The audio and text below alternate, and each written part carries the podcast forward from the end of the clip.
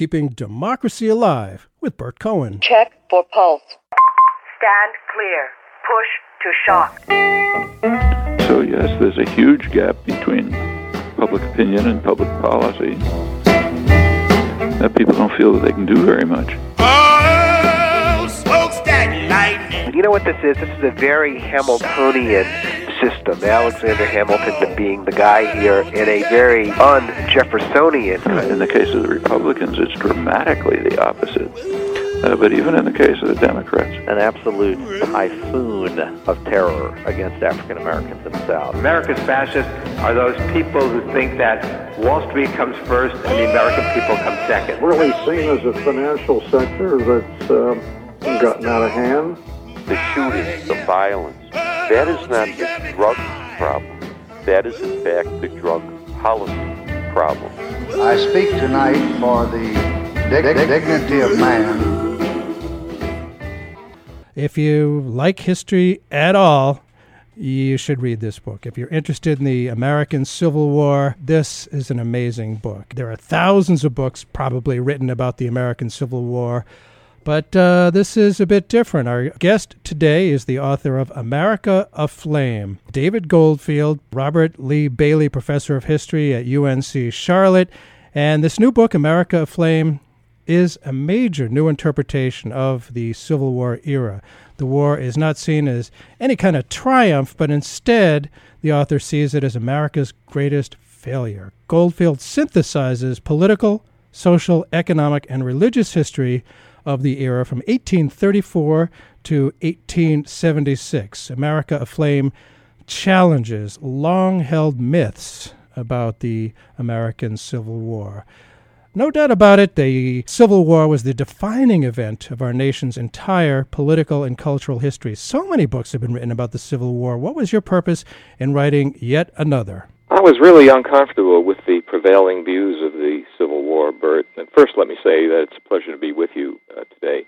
And I I approached the uh, the topic uh, from the perspective not of a Civil War historian, but uh, as a as a Southern historian. And several things concern me about the prevailing interpretations of the Civil War. The prevailing interpretation is that uh, slavery caused the Civil War, and that the Civil War was a great war of liberation uh, where men on both sides fought heroically, and uh, the good guys won. And that uh, finally, Reconstruction uh, was a time of failure, particularly failure to provide the civil and political rights for African American citizens who had recently been freed. Now, there's nothing wrong in in general in that uh, interpretation, but it's really incomplete. I mean, if you say that slavery started the Civil War, was the main cause of the Civil War, that really doesn't tell the entire story because we were a slaveholding nation for our entire history up to that time. We had compromised over slavery in 1787 with the Constitution. We had compromised with Missouri admission to the Union in 1820, and we had compromised over the admission of California as a free state in 1850. Why suddenly in 1861 we could no longer compromise? The uh, other part of it is that uh, the North is always depicted uh, as the Republic of Virtue, uh, yeah. and the, the South as the evil empire in all of this.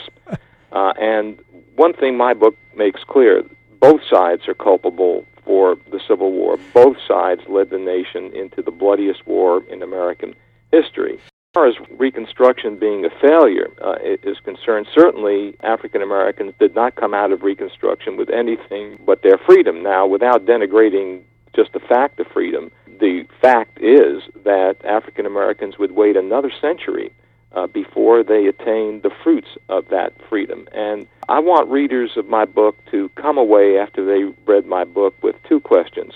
One, uh, was this awful, bloody conflict necessary? In other words, was this a war of necessity or a war of choice? Did we have to kill 620,000 men to achieve the results of, of this particular war? And if you extrapolate that to today's population, that's about 10 million deaths in the Civil War, comparably.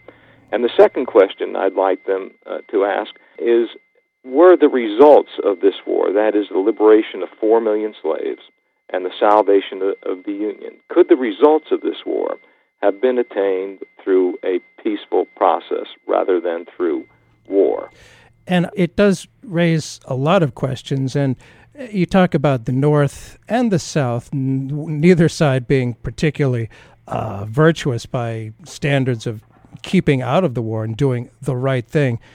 Your book, America Aflame, focuses a lot on the evangelicals in the North and the South. This is something new in the debate over the Civil War. Uh, historians really have not talked about religion. They've talked about religion and revivals during the Civil War, but they have not really talked very much about the impact and the influence of evangelical Protestantism on the origins and the coming of the Civil War itself.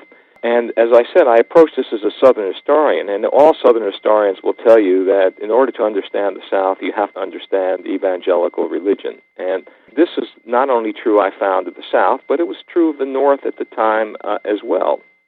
And what I discovered was this many Northern evangelicals, and uh, they were all products of the Second Great Awakening, which was a religious revival in the early 19th century that swept across the entire country and converted tens of thousands of people uh, to the evangelical denominations, particularly Methodists, Baptists, and Presbyterians. But in the mid 1840s, these denominations split along sectional lines, portending, in fact, the split of the nation. And Northern evangelicals had a particular uh, messianic view uh, of their religion. Uh, they believed uh, that in order for Jesus Christ to come again, that is the second coming of, of Jesus, that society had to be rid of all of its sins. It was not enough for individuals to declare Jesus Christ as their personal Savior, but society also had to be uh, reformed. Well, what were the two greatest sins of American society in the early 19th century, in the years and decades leading up to the Civil War. And I found that the two greatest sins one was slavery, naturally, yes. uh, holding another human being in bondage and not uh, paying that person for his or her labor. Uh, and secondly, uh, Roman Catholics, and the Roman Catholic Church in particular. Now, why Roman Catholics? I mean, we can all understand slavery, certainly, but why Roman Catholics? Well, don't forget, Burt, that we were an experiment at the time. Our government government by the consent of the government. was the only government in the world like that at that particular time. So there was a sense that we were a fragile experiment, and experiments can succeed, of course, but they can also fail. And we were very vigilant about threats uh, to that particular experiment. Now, Northerners believed that slavery and slaveholding was a threat to that experiment, but they also believed that Roman Catholics were a threat to that experiment. Why? Because the belief was that Roman Catholics would owe their allegiance not to the President of the United States, but to the Pope in Rome. And secondly, our system of government requires an educated and informed electorate. And in other words, people need to make up their own minds about who to vote for. Well, the feeling was that Catholics don't make up their own minds, that they listen to their priest, whatever they're told, or their bishop or archbishop or cardinal or the pope and they do what they are told. So they're not an independent uh, intellect uh, that would support the democratic process. And this became a great concern in the 1830s and particularly in the 1840s uh, with the Irish potato famine right. and the migration from Ireland that occurred. Over 1 million Irish Catholics migrated to the U.S. within a 10 year period after 1847. And uh, again, uh, we were a relatively small population at the time, and this frightened many Protestants, particularly evangelical Protestants, who were concerned about these Irish Catholics perhaps being fifth column, perhaps being uh, subversive. And in fact, I opened the book with the destruction yes. of the Ursuline convent in Charlestown, Massachusetts, by a Protestant mob. If you had walked down the streets of Philadelphia or Boston or New York or Chicago or Portsmouth, New Hampshire uh, in the 1850s or 1840s and asked anybody on the street what the greatest threat to America was, they wouldn't have said slavery. They would have said, depending upon their denomination, they would have said either Protestants or Catholics. I mean, we were Belfast in these times. And of course, uh, the culmination was the great uh, sectarian riot in New York City in July 4th, 1857, uh, that was immortalized by Martin Scorsese in his uh, movie Gangs of New York. So this was a very serious problem that uh, Americans felt that they had to uh, confront. The bad part about it, Burt, was that this was transferred into the political uh, arena. Uh, evangelicals became political enthusiasts, and they didn't have a particular political party until the early 1850s, uh, when the Know Nothing Party or the American Party uh, was formed. It was an anti-Catholic party, a party seeking to limit, if not end, immigration, and certainly restrict the civil rights of Roman Catholics. Well, religious bigotry is usually a pretty thin reed on which to build a national political movement. So the party merged with another new party, and this was an anti slavery party, another evangelical party called the Republicans. So the Republicans merged these two strains of anti Catholicism and anti slavery and became the leading evangelical party in the 1850s and injected injected this religious fervor uh, into the political process. So political issues became not only merely political issues, but they became moral issues as well. And your opponent became not only misinformed or misguided, but your opponent became evil. Right. So our political system depends upon moderation and compromise. Our country has always governed best from the center. And when we move to the extremes, we get gridlock or we get violence. Right. And this is basically what happened in bringing about the Civil War. We could not compromise on any of these issues. Uh, and it was either good or evil because how do you compromise with sin? Right. And then when you go to war, you believe, of course, that God is on your side. And Rhett Butler has a marvelous quote in Margaret Mitchell's Gone with the Wind. He said, All wars are sacred, or else nobody would fight them. Hmm. And that was true of the Civil War. Both sides believed that they had God on their side, and they were engaging uh, in a holy quest. We are talking with author David Goldfield about uh, his new book, America Aflame How the Civil War Created a Nation. So it sounds like nativism was perhaps as much a factor as abolition in, in getting the war started and fanning the flames and, and being certain of your side, the absolutely inflexible. And as you say, in a democratic society, the political process depends on accommodation. And that was absolutely impossible for, for both sides. I wonder about President Lincoln, what his relationship with God was, any indication that he viewed the coming war as a necessary cleansing of the nation? Uh, that, that's a very good question, Burt. Uh, Abraham Lincoln was not a particularly religious uh, individual, and he certainly was not a religious bigot. Although uh, in 1858, when he ran against Stephen Douglas uh, for the U.S. Senate race in Illinois, you recall the famous Lincoln Douglas debates, the Illinois Republican Party, their campaign slogan that year and the banner under which he ran was Vanquish the Twin Despotisms, Roman Catholicism and slavery. Huh. So uh, Lincoln knew, of course, that his party contained these religious bigots. He was not a religious bigot himself, and in fact, he abhorred religious bigotry, but nevertheless, the Republican Party contained these elements. Now, as far as Lincoln's personal uh, religious beliefs were concerned, in the 1830s, he had he wrote a 500-page manuscript Wow. called "On Infidelity," uh, and in those days, it, when you said the word infidelity, it didn't mean that uh, wives cheating on their husbands, husbands cheating on their wives, or anything like that. Ah. It had to do with the fact that you did not believe in God. Uh, you were, in fact, an infidel, Aha. which, uh, from, from which we get i- infidelity. Oh, interesting. Uh, and uh, Lincoln was struggling with this because this was at the height of the Second Great Awakening, and he just couldn't bring himself to believe that, in fact, there was a God. Well, his law partner tossed it into the fire and said, Look, Abe, if you ever have political ambitions, and by that time he certainly did, uh, th- this will kill you uh, because nobody's going to vote for an atheist. Uh, so you, you, you better get rid of this and, and put this behind you. Uh, well, he, of course, Lincoln eventually married uh, Mary Todd. Mary Todd became Mary Todd Lincoln, Right. uh, who was quite a devout Presbyterian, uh, an evangelical Protestant. Uh, but he never himself joined the church. However, after 1849. In 1849, his son died, uh, and he began to think more in theological, I wouldn't say religious, but more in theological terms. He began to uh, think more and more about God and God's place in the universe, and particularly God's place in uh, America. And if you look at his writings, if you look at his speeches after 1849, he begins to talk more in the vernacular of uh, biblical passages.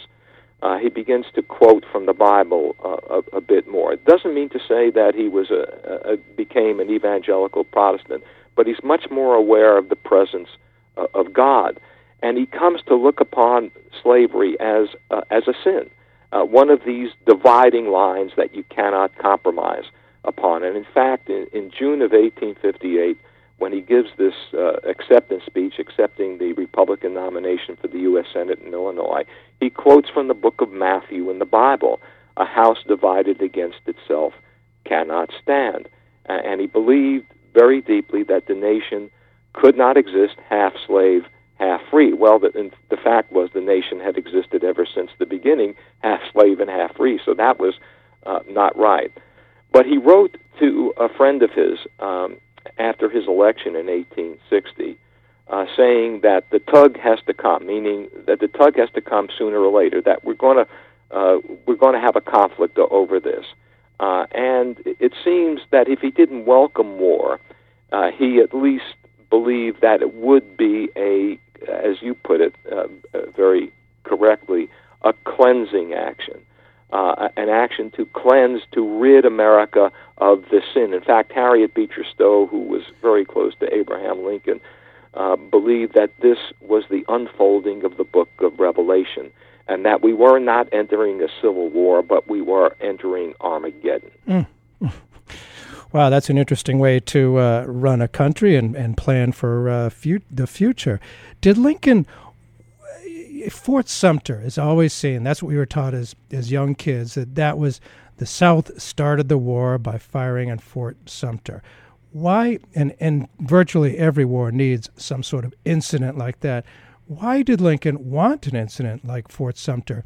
Did the South feel forced into a war? And what was Lincoln's attitude toward waging war against Americans? I, I think Lincoln was ready for war. He was ready for uh, for conflict. Uh, his uh, inaugural address in March of 1861, about a month before Sumter, was not particularly uh, conciliatory, and he made it clear that he would defend uh, this last of two remaining uh, forts in federal hands. Well, if he made a fetish of the fact that forts could not be taken over, federal forts could not be taken over by the Confederate States of America. Well, by the time he took office, uh, everyone but two were in Confederate hands. Yeah. So the the principle uh, was was violated, and he recognized, however, that the North, particularly, was not united behind a, a war at all. They did not want to go to war at all.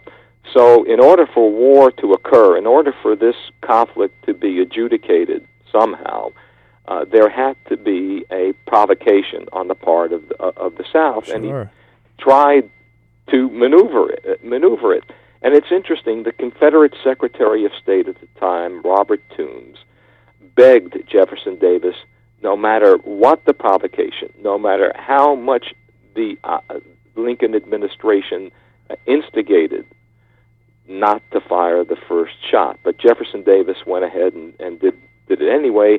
And of course, as you know, when you fire on the American flag, you're going to unite uh, a people that previously were not particularly uh, united. But even then, Lincoln had the opportunity uh, to uh, not to call for 75,000 troops from each uh, state uh, to put down this this rebellion. Uh, he could have uh, negotiated. He could have pulled back. He could not. Uh, he could have decided not to go uh, to war, but he decided to go to war, uh, and and of course the war came uh, and killed 620,000 men. Not to mention the millions more who mourned the, the loss of husbands, sons, and brothers. Uh, nor the men who came home maimed in mind and body. You know, mm-hmm. the first uh, book written on what we today call post traumatic stress disorder was written in 1876, and it concerned Civil War veterans. Now, they didn't call it PTSD in those days, uh, but but still, uh, the fact that these young men uh, came from civilian backgrounds, civilian armies fought uh, the majority of soldiers on both sides. They lived in small towns and on farms. Uh, they had rarely been beyond their immediate neighborhoods, and, and this was a traumatic experience for them. And to see all this death and carnage from modern weaponry all around them, uh, it, was for many it was too much to bear. I can certainly see why. I guess it became uh, shell shock in the First World War, and uh, right. Uh, it seems like in Congress, I'm, I'm, trying to again look at it from the point of view of of the South, not to be sympathetic to either side particularly, but it, it seemed like, and correct me if I'm wrong, in Congress in, in Washington, it seemed that the North had a permanent majority. Did the South really have any other choice if they wanted, as you said, to be treated equally in a confederation of equals? Well, Burt, you've brought up the fundamental issue in uh, our form of government. Uh, I mean, you've heard the phrase, everybody listening has heard the phrase, majority rule.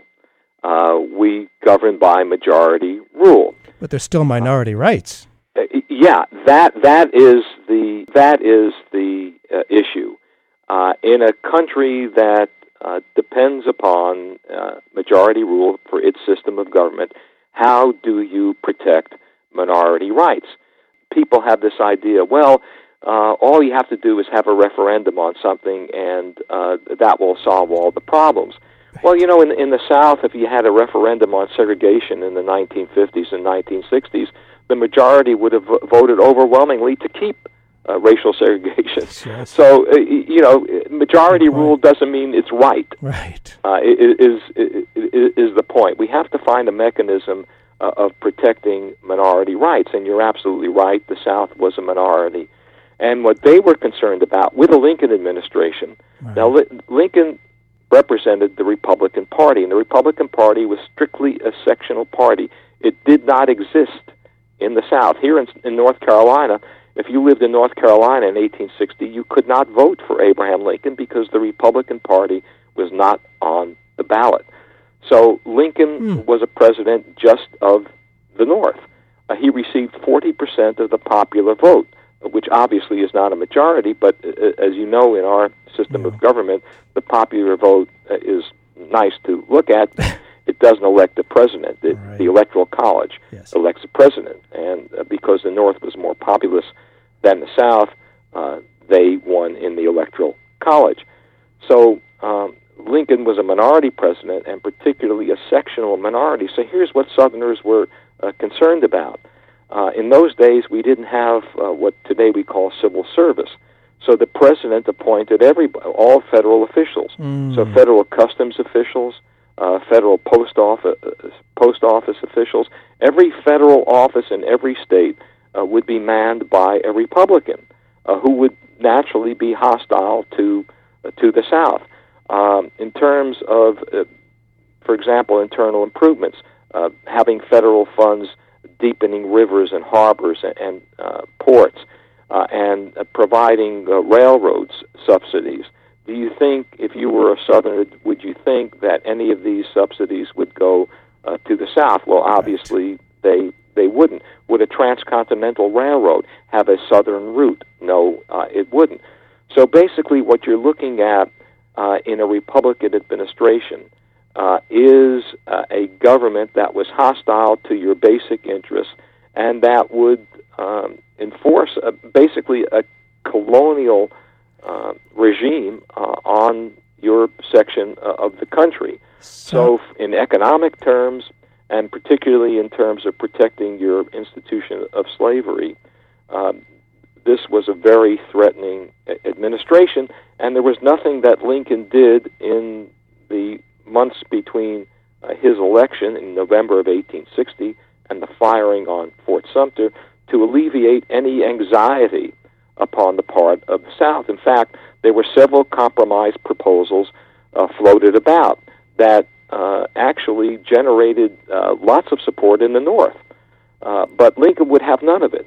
Uh, he did not want to compromise. He believed that the Republican Party had a mandate, even though they had only 40% of the vote. He believed they had a mandate uh, to to rule, to bar slavery from the territories, and not to have any constitutional protection uh, for that uh, institution. Hmm.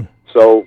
Uh, I, I can, I'm, I'm reminded of the old phrase uh, "taxation without representation," which. yeah, well, well, that's basically what it, uh, uh, what it would have been, yeah. And and uh, it could only get worse because uh, the South uh, was uh, losing uh, in the population war because as the western states began to fill up, uh, particularly west of the Mississippi, uh, they would all be free states and uh, generally go toward the Republican Party.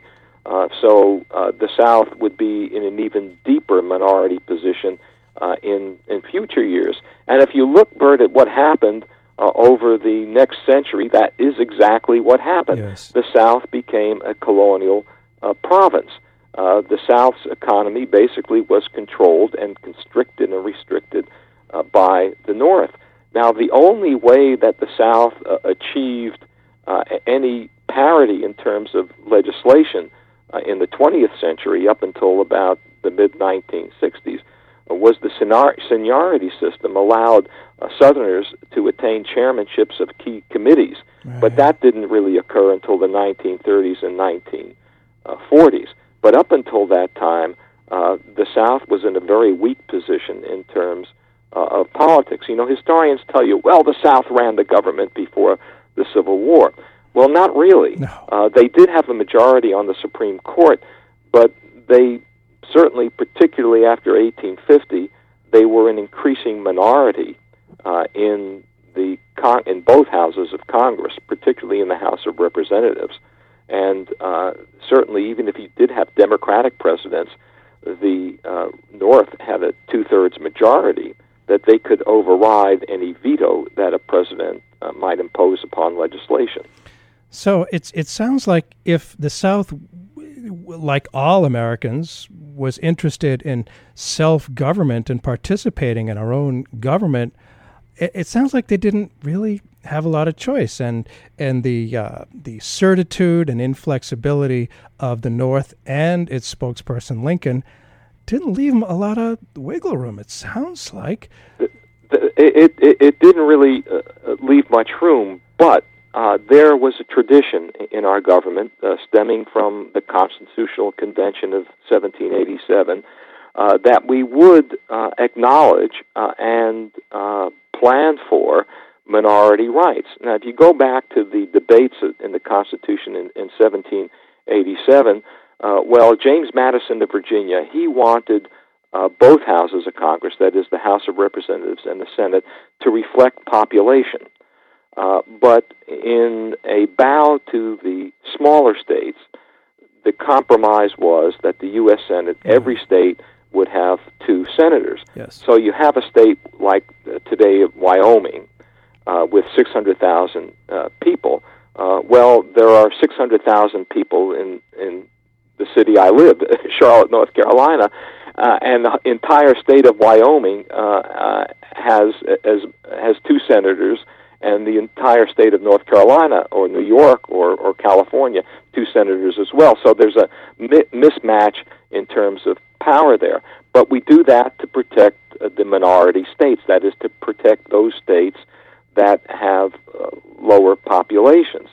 So if you look at throughout our, our history, uh, we have tried to accommodate uh, minority rights, but it became increasingly unlikely that we would be able to do so once the religious fervor uh, injected itself uh, into the political process. I mean, listen to William Seward when he stood on the floor of the U.S. Senate uh, when he said there is a higher law than the Constitution.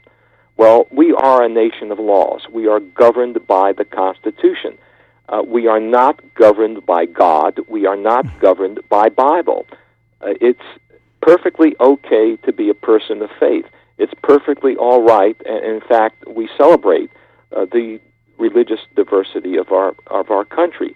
But we should not be governed by the Bible because the Bible means different things to different people, yes. even within the same faith. And if we go that route, we're going the route of chaos.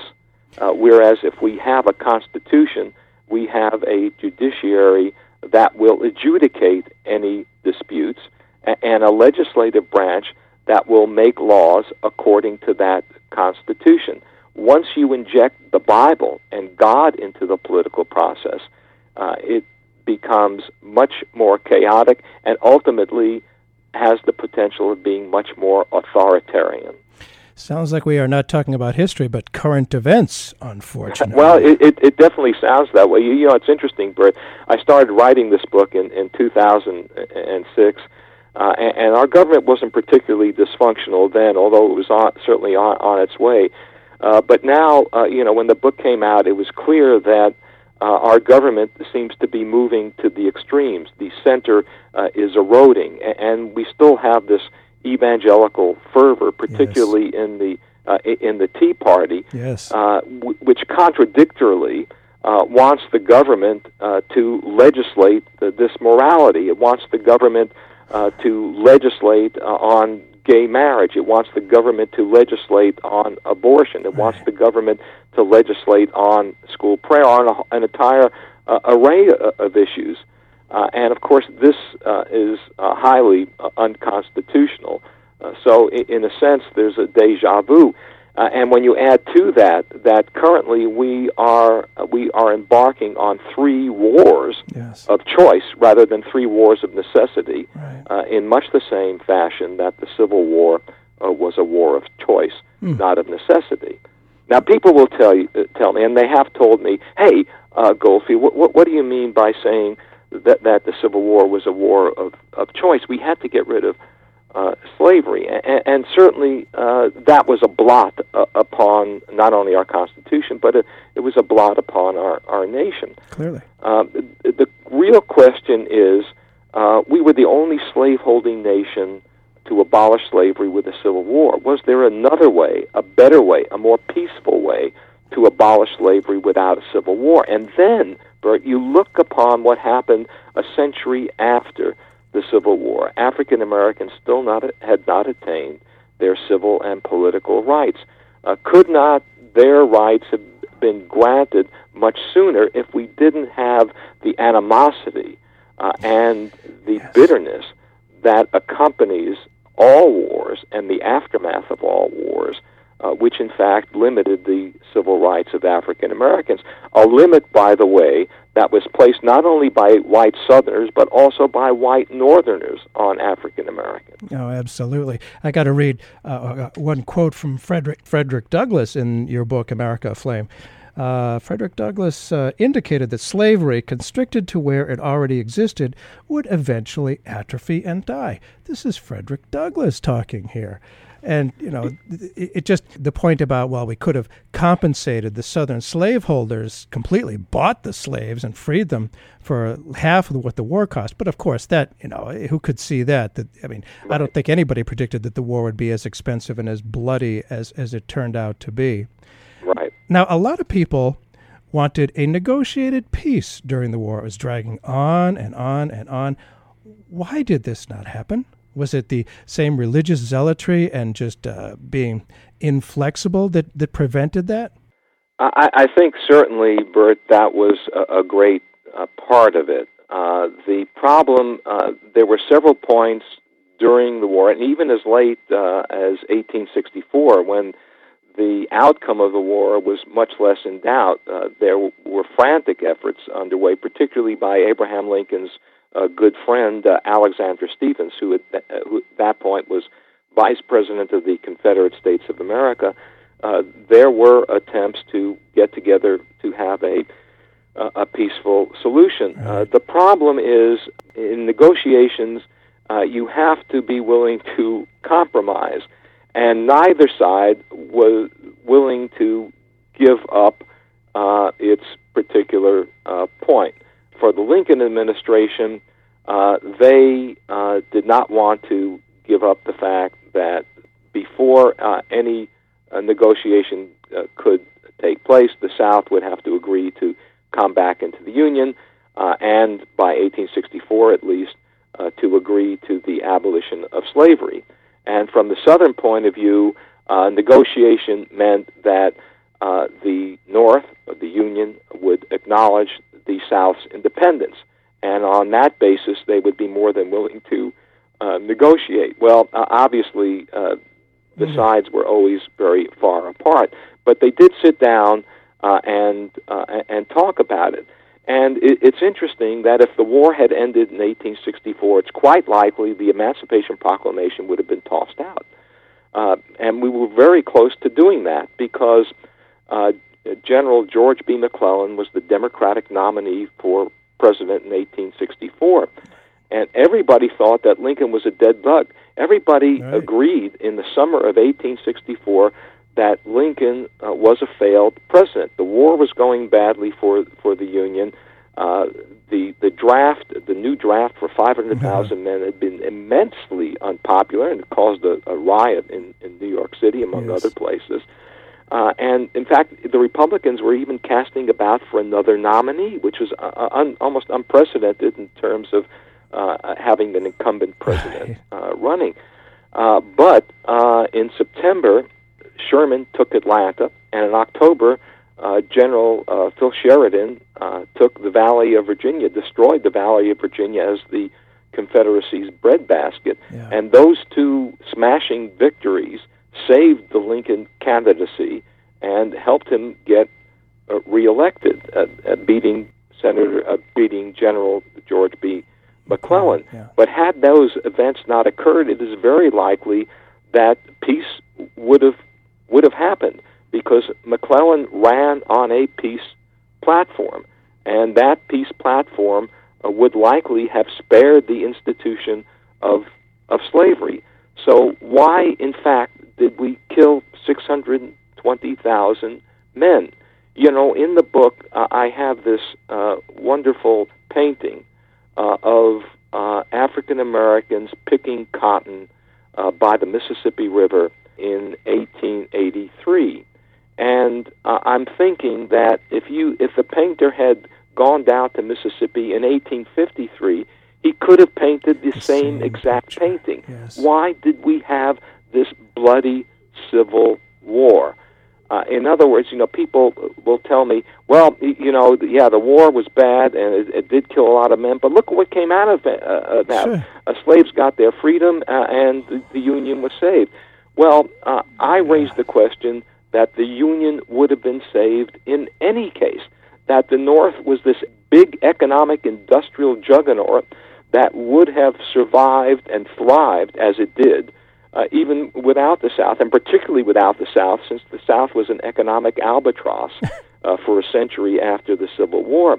And as far as African Americans, your quote from Frederick Douglass was absolutely right. Slavery could not have survived uh, if constricted into the boundaries it would have been constricted into. Uh, so it required, because cotton was the type of crop that really leached the soil and required uh, significant expansion every 10 to 20 years, and that could never have happened. A lot of acreage. Could not go into the Western territories, and certainly the Mexicans were not uh, opening their arms to Southerners uh, taking over their uh, land either. Uh, so, uh, what in fact were the positive results of this civil war? Tough to say, tough to say. And I, that leads us into after Reconstruction, which was an attempt basically, uh, sounded like to, to insert uh, federal power, federal authority over the defeated states. And it didn't work particularly well, which led to something called redemption, which was a fascinating uh, uh, uh, power uh, that, as you say, after the war, I mean, the South was devastated. The war, all the battles were fought in the South. It was completely devastated. Uh, you have a quote in there loathing the present, fearing the future, they, the Southerners, looked to the past. Redemption became the new religion. The war and its aftermath crucified the South, you said. Soon would come the resurrection of a great people. And uh, it, it's fascinating to me how the North dealt with this this this uh, return to uh, the white slaveholders coming back to power, and how that fed into the new faith that the North had in science. So I wonder if you could talk a little bit about uh, what this re- redemption meant. Well, well, I'm really glad you brought that up, Because uh, frequently when people, um, or sometimes when people talk about my book, they, they leave this particular uh, part out as if life ended after uh, in after April 18. Oh, that's one of the most important uh, parts of the book. falls off the the end of the earth.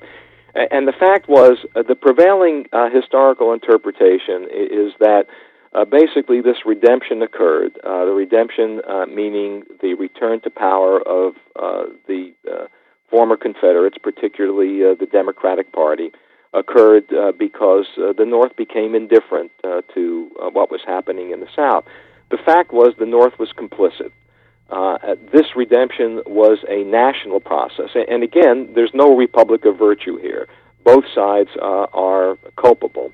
Uh, and what happened was that uh, African American rights, such as they were, were subverted, uh, and Northerners uh, were complicit in this. Why were they complicit? Because they saw this happening in their own backyards. Only it was not African Americans. white Southerners were complaining, "Hey, these African Americans." they're incompetent. You, you know, they're just out of slavery. Why should they be voting? Why should they be holding office? Well, the fact was that in no state were African Americans a majority uh, of uh, either voters or office holders, except for South Carolina.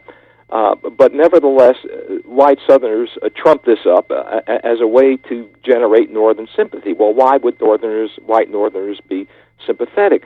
Well, they were sympathetic because they saw these all these immigrants, particularly yes, Irish immigrants. Yes. And again, this this Catholic menace uh, reemerges uh, in their midst, and they saw all these uh, city machines, not only the incompetence, but particularly the corruption, the Tweed machine right. uh, in New York and other Democratic Party uh, machines, and they equated uh, them with uh, corruption and with ignorance.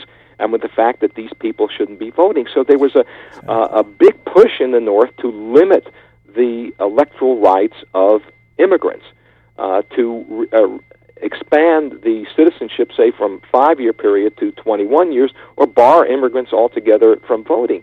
And when white Southerners complained, hey, you know, uh, our African Americans, they're just as ignorant as your immigrants, aha, we understand that now. Uh, we understand where you're coming from. In fact, Thomas Nast, and I have this cartoon in the book, Thomas Nast has this cartoon uh, call, which he calls the ignorant vote, uh, and uh, on a balance scale. And on one end of the scale uh, is a caricature of a black person, and under it is written the South.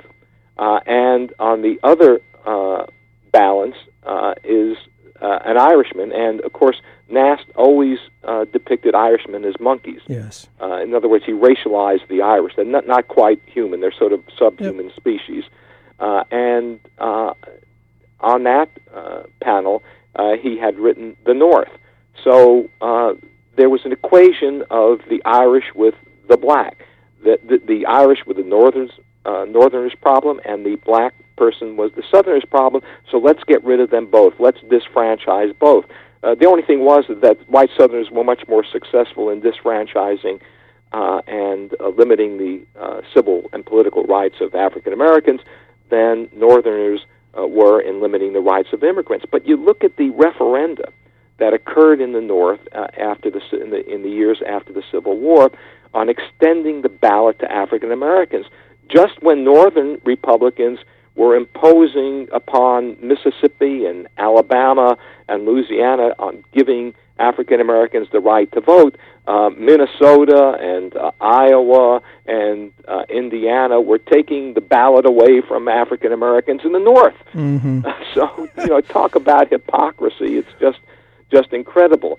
So uh, the reconstruction I depict is that the average white Northerner, the vast majority uh, of of Northerners, of course, were were white, since uh, ninety six percent of the African Americans in the country resided in the South. So. Right Uh, uh, most of the Northerners were white. The average white Northerner was interested uh, in primarily in making money and taking advantage of this great economic boom Yes. in this vast expansion of the uh, urban middle class, of moving to the cities, of taking new jobs, of seeing uh, these great technological innovations of the electric light bulb, the telegraph, uh, the telephone. Uh, th- this uh, th- this was what um, preponderated in the North, and of course the science.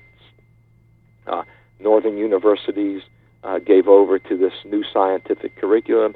They uh, downgraded or abolished entirely their divinity schools, uh, and they uh, they generally looked upon science as saying, "Hey, uh, you know, science has given us Charles Darwin. Charles Yes. Darwin has given this hierarchy of species. Uh-huh. Obviously, the Africans are at the low end of the species, down uh, with the Irish, and therefore uh, we shouldn't do anything for them or anything to them, but let them figure it out themselves." Fascinating. We are talking with uh, author David Goldfield about America Aflame, how the Civil War created a nation. And I was fascinated, I have to say, with, with how it, it appears that that science became kind of a new religion in the North, but it backed up the belief that that white Protestant males were clearly a superior race, and that uh, unqualified people whether Irish or black or whatever, could not be allowed to participate in government. That wasn't seen as racism, but just, just science. And that by restoring the redeemed Confederates, men of property and enterprise, to political power, served that, that worthy goal. So, what happened with the uh, evangelical crusading abolitionists that helped start the war? To end the evils of slavery, uh, they, they fanned the flames of the war to stop this evil what was their role for uh, with regard to the freedmen, the the black men after the war? D- It seems like well, they just bought into the popular science of racial superiority and walked away from the issue. Did I? Is, is that? Well, I, I think you're absolutely right, uh, Burt. Uh, they walked away, uh, but uh, in a sense, they were pushed away too because there was a tremendous revulsion in the North uh, against uh, this certitude, against this self righteousness uh, that the evangelicals uh, pervade, uh, and in fact, uh, Northerners recognized had uh, precipitated the armed conflict, and and they wanted no uh, no part of it. In fact, uh, in uh, the early 1870s, during the Grant administration, a group of evangelicals came to the White House to propose a Christian amendment to the Constitution right. uh, that is changing the preamble of the of the Constitution. Uh, instead of "we the people," uh, we the Christian people, identifying the U.S. as a Christian nation.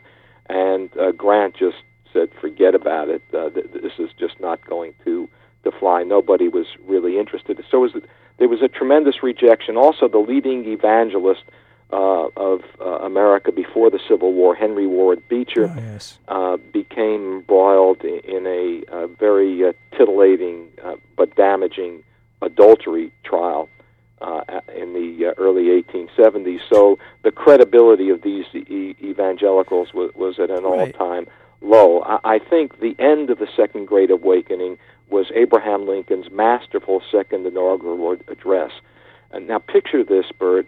Uh, it's March of 1865. The outcome of the war is not in doubt. Uh, Grant would surrender within another month, and people flocked to Washington expecting Lincoln to give this triumphal speech to say God was on our side, uh, and we were uh, triumphant. The good guys were triumphant. Uh, the new Zion, the new Israel, we were triumphant.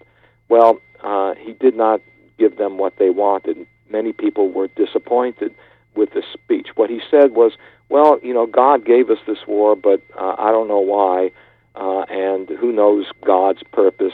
Uh, and the message we should take is uh, with malice toward none, Right. with charity to all. In other words, it was a message, an inaugural address, 753 words, very short, uh, that said, uh, hey, um, let's reconcile. Let, let's put this behind us. Let's forget about it. Uh, that's what we need uh, to do. We need to reconcile. Uh, and, and people were thirsting for blood at this point. That they, they wanted revenge. That, that they wanted to uh, grind the South with the Lord's terrible swift sword. Right. right. so, uh, so Lincoln's inaugural address was was was shocking, but it marked the end uh, of the evangelical fervor in in the North and the turn toward science because uh, the belief was that science is natural. Yeah. Science is verifiable. Right. Uh, we can do experiments uh, to justify our our policies, uh, whereas God is not verifiable. Faith is not verifiable, and you see what this certitude, this self righteousness, had gotten us into. Into it had gotten us into death and destruction, uh, and so science is now the new God. But but of course uh, replacing one God with another is not necessarily progress. Right. Now, certainly the, the notion of progress in science at the time seemed to prove the superiority of the white Protestants. The Indians and any others, black, Irish, whatever, stood in the way of scientific progress.